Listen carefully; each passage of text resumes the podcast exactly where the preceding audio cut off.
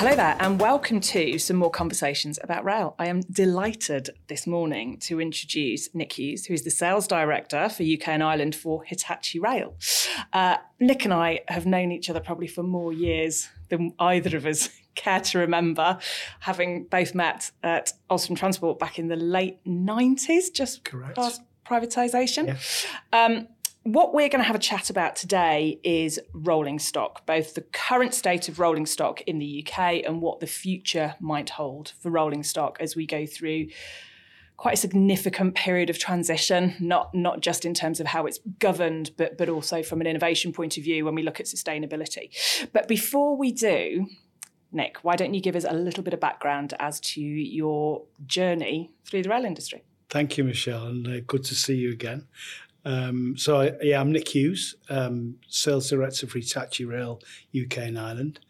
Um, been in the industry since 96, which, again, if I think back, I joined Alstom Transport, as you say, in the September of that year. Yeah. And they just awarded the first rail passenger franchise to Stagecoach on Southwest Railways. Um, and they then followed a, a massive program of, refran- of, of, of franchising, uh, which brought about quite a lot of investment of new rolling stock. Um, I think those that are familiar with the industry milestones, there'd been a bit of a hiatus in rolling stock orders. And I think y- y- you might remember the late Adrian Shooter holding a, um, a banner up of 1,000 and something days to signify the first order for Chiltern um, as part of the privatised era. So, yeah, been in the industry a long time. Um, worked around different disciplines, so rolling stock and maintenance, always very closely related, but also worked in track um, and more latterly plant hire and signalling as well, where I was with STS Ansaldo STS for eight years um, in the mid to late noughties through to moving across to Hitachi. Um, I've been with Hitachi since 2015. So I joined June 2015. Company at that time was about 190 people. Um, we're now 2,600 in the UK. Wow. We've built a substantial business in the UK market. It's one of our core domestic markets. Um, and, you know, we've established ourselves as one of the main players in the market, following the success of the 395 contract, which, Yeah. you know, the javelin trains that were made famous as part of the Olympics, London Olympics in 2012. But then the IEP contract, which I think is still one of the biggest ever awarded. Um, that was a completely different financing structure uh, that was introduced into the market. SPV structure, um, about 15 different banks. Hi- Hitachi put its own equity in. Um, but that really launched the company into the UK market Absolutely. on Great Western and East Coast Main Line.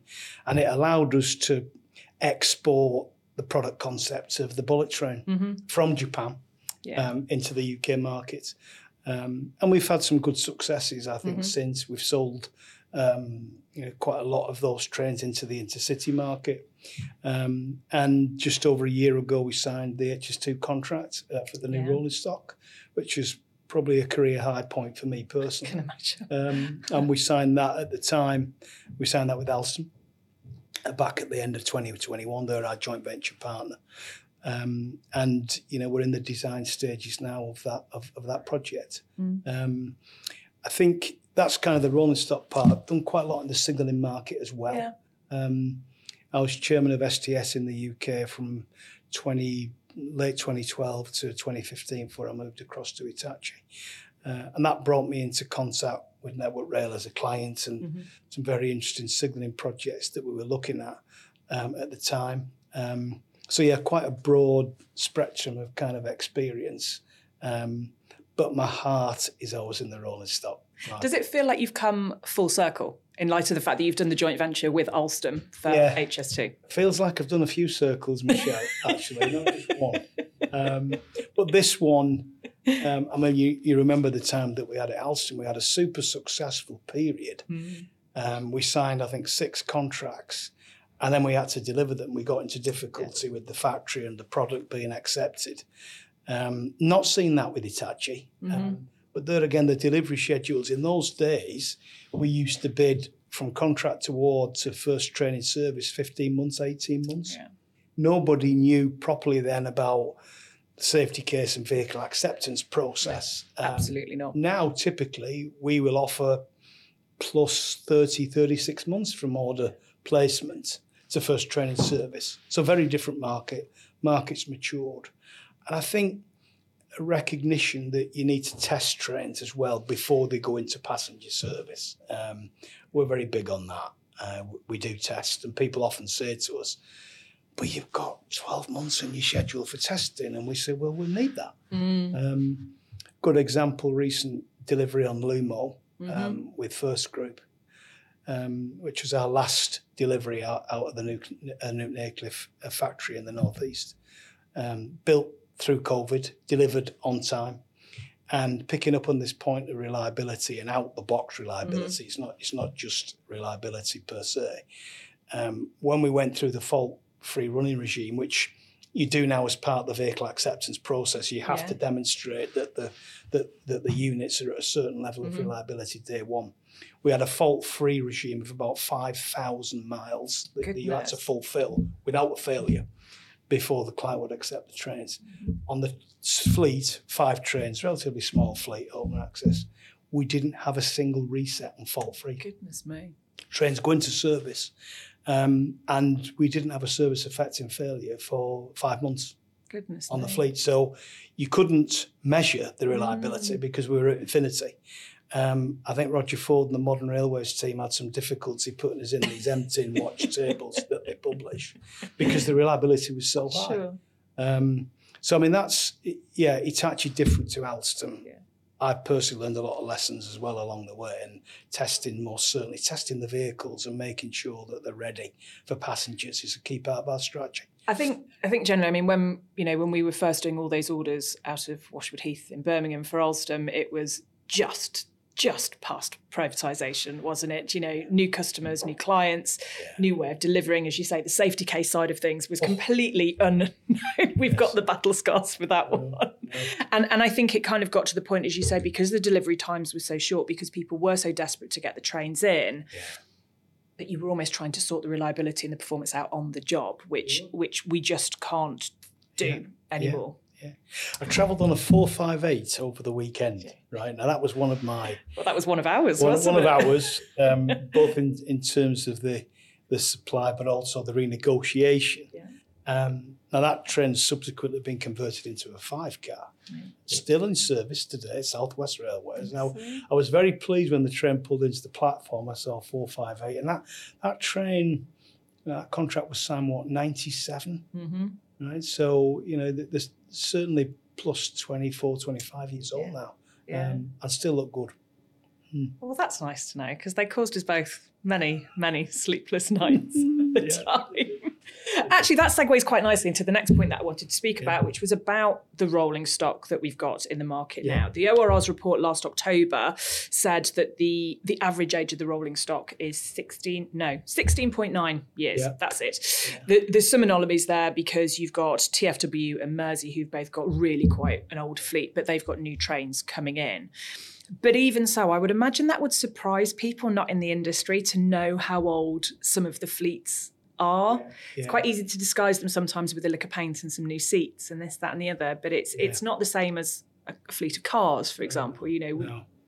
there is a long life to these Yeah, vehicles. I, I think there's there's a few points. I think you would target somewhere between 13 and 14. Hmm. I think that would be a kind of ideal target in, in terms of average age.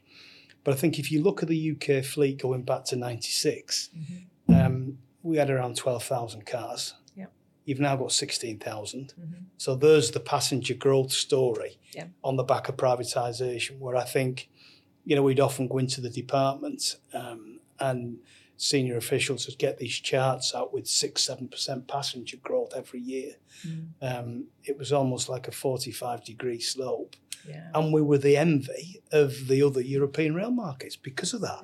Um, the operators were very innovative in terms of ticket pricing. Mhm. Um, and I think we saw the creation then of off peak demand um, and a slightly different approach you know, to pricing, which I think, you know, some of the operators brought in. Um, I think going back to rolling stock, um, we've replaced 7,000 vehicles since the start of CP5, Mm-hmm. um, which is a good percentage Yeah. of, of, the, of the total fleet. Um, we ourselves got our first share of that as, as Mhm. Hitachi, um, the rolling stock and uh, the maintenance.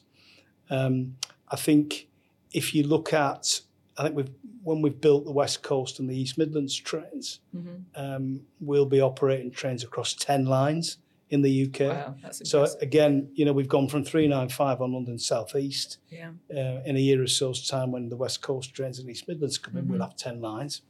I think that represents, if you look at the numbers, 286 trains per day now Yeah.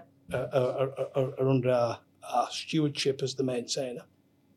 And when all the trains are in, it'll be 334 trains, which I think broadly is just under 20% of the market in the UK. When the HS2 trains come in, that figure will be just under 400, Mm-hmm. 400 trains. So I think you know we've we've done extremely well in the new rolling stock market. Um, I think there was a very clear plan of rolling stock investment Mm-hmm. linked to refranchising. Mm-hmm. Um, you'd see that um, again when you visited the department officials. They would have this very clear plan. They'd tell you where they were. You could see the investment that was linked to every franchise. Now we've lost that a little bit now, obviously because of COVID. Um, the operators are under different contracts, the more short term, and we've lost sight of that medium to long term investment profile. Um, We we have, and I think it's worth mentioning for those people who might be listening to this, hopefully who aren't necessarily involved in rail, is Mhm. that that you know orders for for trains don't just come from somebody in a train operating company going, I'm going to buy some new trains today. There is quite a complex process Yeah. that needs to be gone through, and it is essentially the department's decision as to whether some new trains can be ordered or not. Um, and and you know we have had the impact of COVID, and that's affected passenger numbers. Yeah. We've we've also now got the challenge that we're moving, you know, between the department and Great British Railways at some point in in the coming future, yeah. and so it's a little uncertain at the moment where those orders are, are coming from. But before we get to the order point, yeah. so we've got a fleet across the network which is about 17 years old on average. Yeah. What are some of the challenges that you see with that at the moment? I mean, particularly, I mean, we've we've kind of we've got three customers, haven't we? We've got the the fare paying customer, you know, you and I travel by train. Yeah. Um, you've got the TOCs, the train operating companies, they're a customer, and then you've got the department as well. Yeah, yeah. I think there's a couple of points. Um, there's a lot more cost pressure now in the industry. Um, we've talked about passenger volumes being down. Um, although they are increasing, Mhm. they are still below pre-COVID. Yeah. Um, if you look, there's a couple of good stats here, a- a- actually, Michelle. 97% of people Mhm. that used the railways before COVID are now using the railways again. Right. So I think that is Okay. very good. Yeah, that's a good sign. Um, that's a stat uh, that the Network Rail guys use. So, really good percentage. The problem that we've got is the yield hmm on the ticket price. So, those people that are using the railways are now not buying season tickets because they're not coming into the office, you know, more than hmm three days a week. So, season ticket sales are down, and in particular in London South East, Mhm. which was always the main funding source right across the railway. Yeah. Um, yeah, so I. I think one of the challenges there is is is to try and improve that yield. Mhm. Um, that's not my job, but I think as an industry we, we Yeah. should be looking at that. A lot more pressure on cost. We're Mm-hmm. seeing that on our maintenance contracts now. Some questions about improving efficiencies and how would, would we do that as a maintainer. So I think that's one point. Um, I think the other point is Brexit Mhm. um, Brexit. I mean, we took a decision some time ago to localize our supply chain and to make sure that we were maximizing the amount of contract value that we spent in the UK. And I think another good start here is we spent 2.2 billion with suppliers Wow. over the last five or six years. Mhm. Um, we think that's important uh, Mm. because it sustains them. Um, and I think quite a good percentage of that are within a 50 mile uh, radius of the factory. So we've tried to Right. get that um, supply chain support on the doorstep. That UK content. Which that- again, really important. Mm. Um, and you can see the Northeast, which we think there's a great talent pool of people in the northeast. Mhm. Uh, and that's why we decided to locate the factory there. But you've got that natural engineering and Yeah. manufacturing base that we've got up there. Um, it's the birthplace of the railways as well, which I think helped it in the decision. But Teesport, from Mm. a, a logistic perspective, um, again, is within kind of touching distance of the factory. So I think the supply chain element never lost on us. Mhm. Um, very collaborative as an organization Mhm. Hitachi, um, and always uh, thinks very closely about supply chain considerations. I think that's that's a real challenge. I mean, it's funny you mentioned about Brexit. Because of COVID, we we almost forgot a little bit about Brexit, but it, but it did happen. Did. And you know, there's there's so many things. I mean, I've done quite a few podcasts about force majeure, and you know, I've never spent so much time looking at force majeure as I have done in, in the past two three years.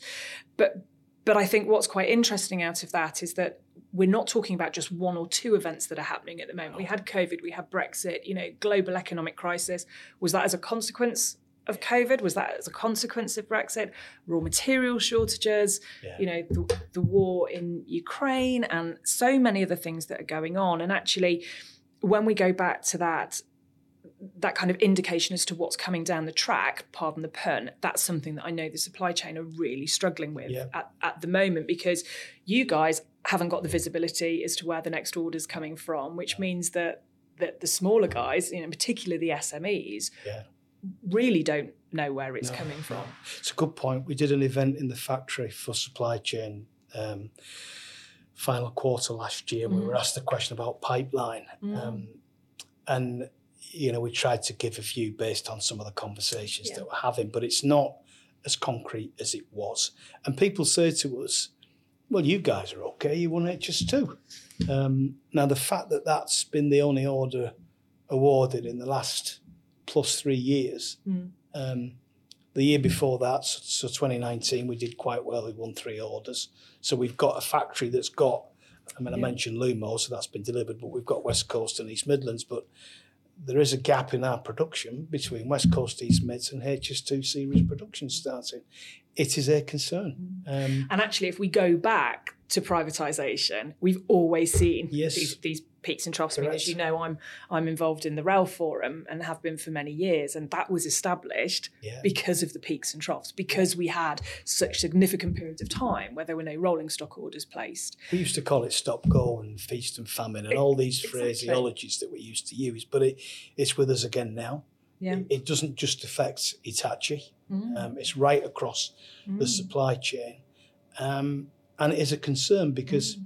you know, the departments at the moment are having to manage, well, some very difficult situations out there in the market. You know, we've got the industrial relations issue that we that is that is very prevalent at the moment. Um, mean, you've also got the operators on short-term contracts Mhm. because of emergency measures and recovers that, that, that we're going through. So we're, trying to get the industry back on its feet at the same time as the supply chain is saying we need to understand where the next orders are coming from. Yeah. It is a massive challenge for the industry. And I, I do feel, you know, in, in all my time in the industry since kind of 96, this is probably the single biggest challenge that Mhm. I've seen. You know, you mentioned GBR. You know, we've got an industry transition that we need to do at some point because the model that we had for privatisation probably needs some adjustment now. I think Um, that's fair And, and that's something else that is probably further down the track, you know, maybe 24, Mm. maybe sooner.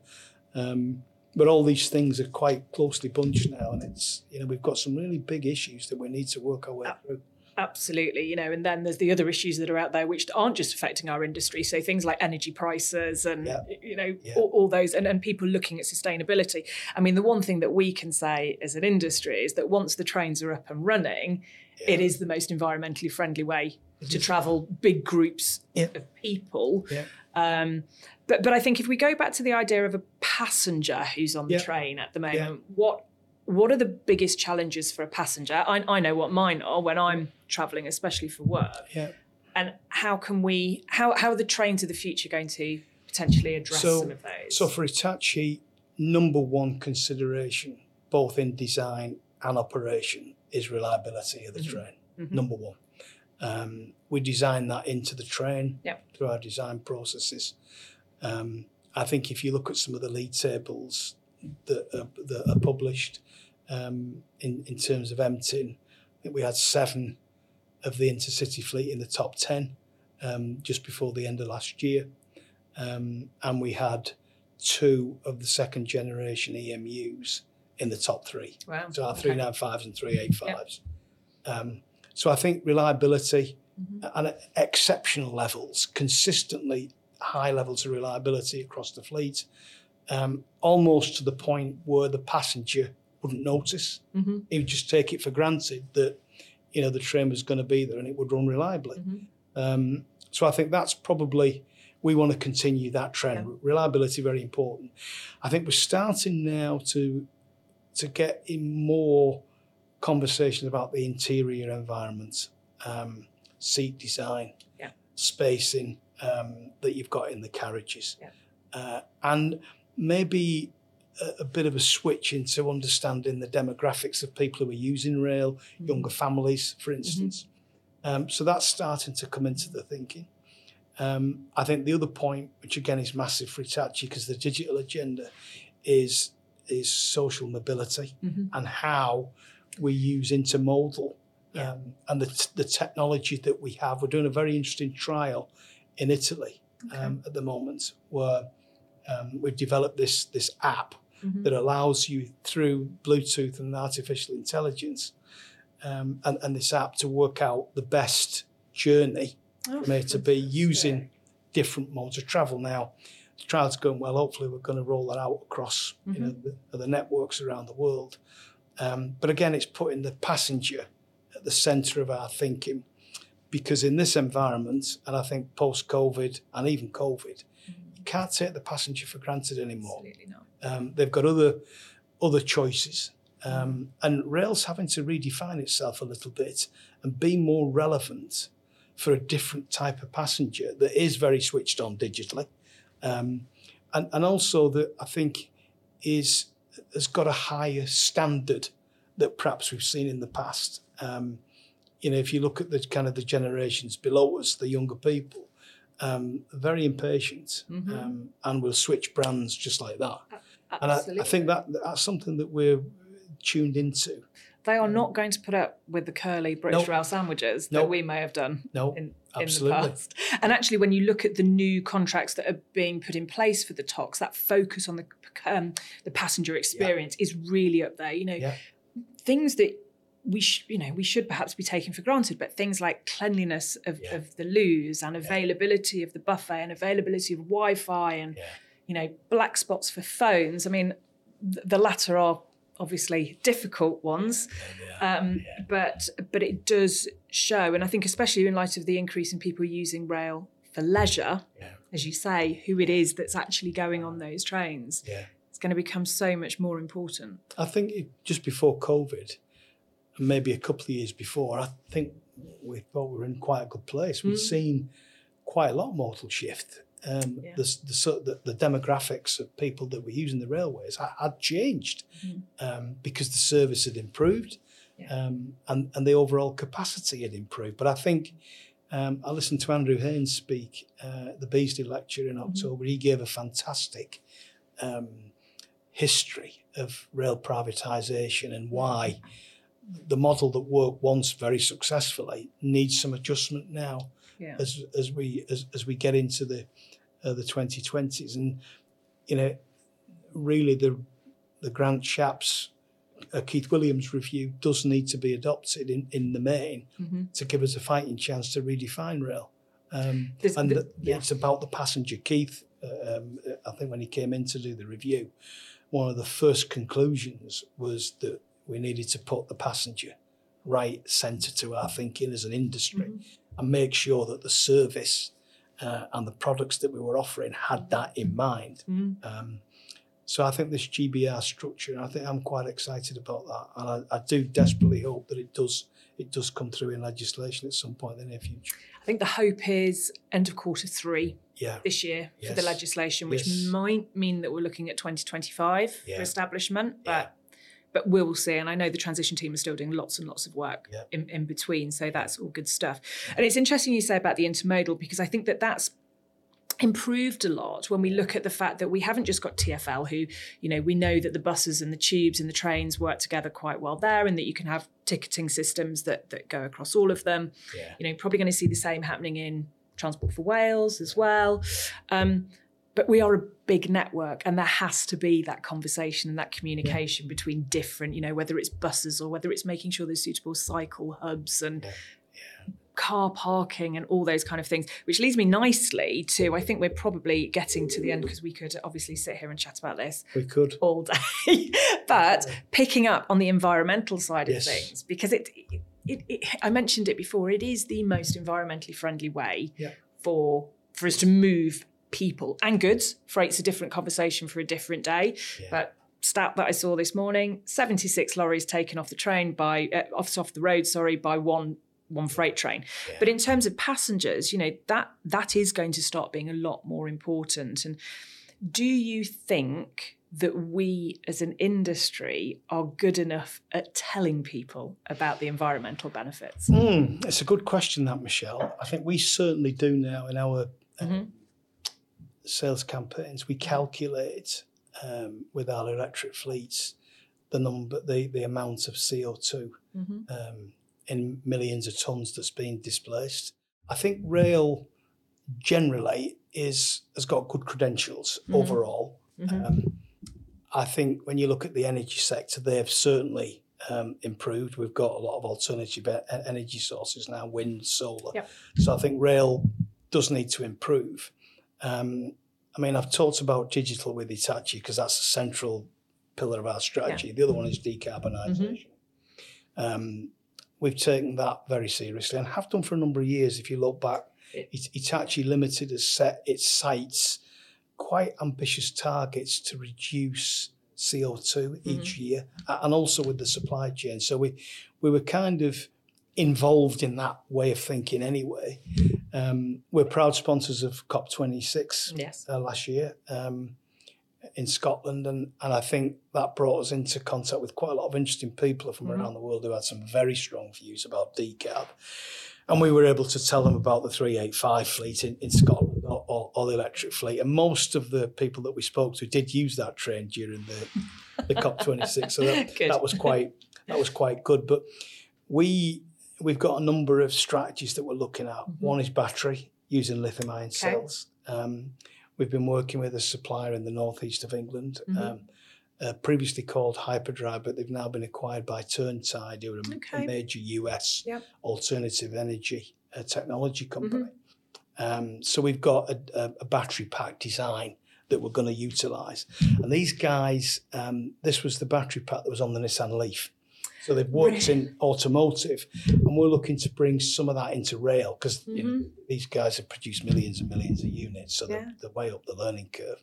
So we're, you, we're looking to bring that into rail. We've got a trial that we've announced that we're hoping to finalise uh, on one of the northern okay uh, operations fairly soon.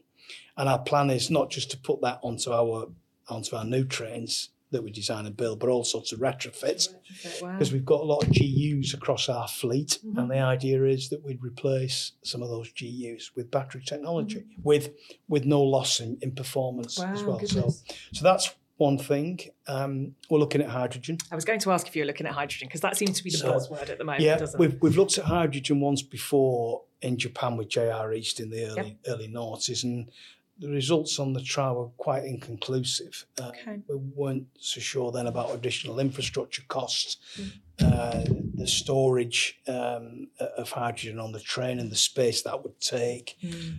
Um, generally, the reliability levels um, Okay. that we think you may get.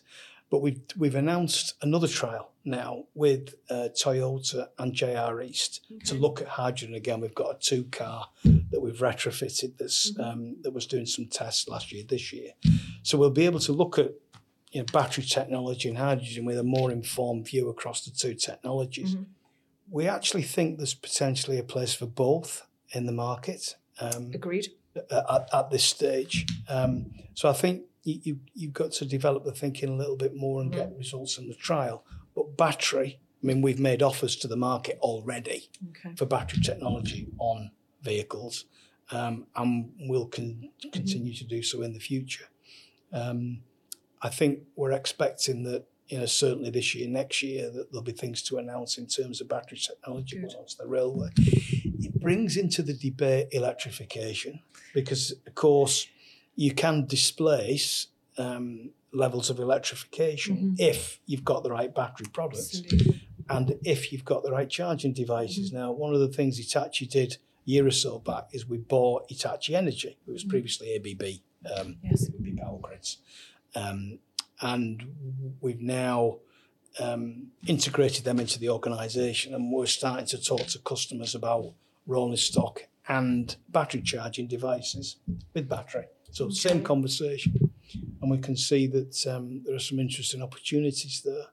Um, that's going to avoid significant cost on the railway. Well, well, I was going to say, I mean, one of the reasons that, that electrification has stalled so many times Yeah. has been the cost Yeah. and, and you know the Correct. increase of cost and you know obviously at the moment the cost of electricity itself is significant Yeah. so Yeah. um Well, these charging devices, we, we envisage they could fit on a station, or they could be at the end of the line, um, they, they could be in a depot.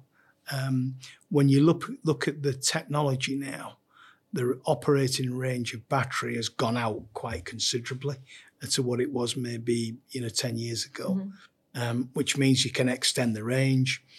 Battery cells themselves are lasting longer as well, so you don't need to Absolutely, replace them as often. yeah Um, we've done a little bit more work about that end cycle, so recycling and putting okay battery back on onto trains and the, managing that whole whole life cost. Uh, so yeah, we think the battery market's quite interesting, Mm. um, especially for UK because of electrification, as you Yeah. say. Um, and we've got this neat idea to maybe you know package this in a way that you know a charging device could be part of the rolling stock solution. so basically the most environmentally friendly way of traveling is going to get even more environmentally friendly i think that is a perfect Yeah. place to stop so nick it has been an absolute pleasure talking to you today Thank you. Thank you you. ever so much for that and speak to you soon. Thank you.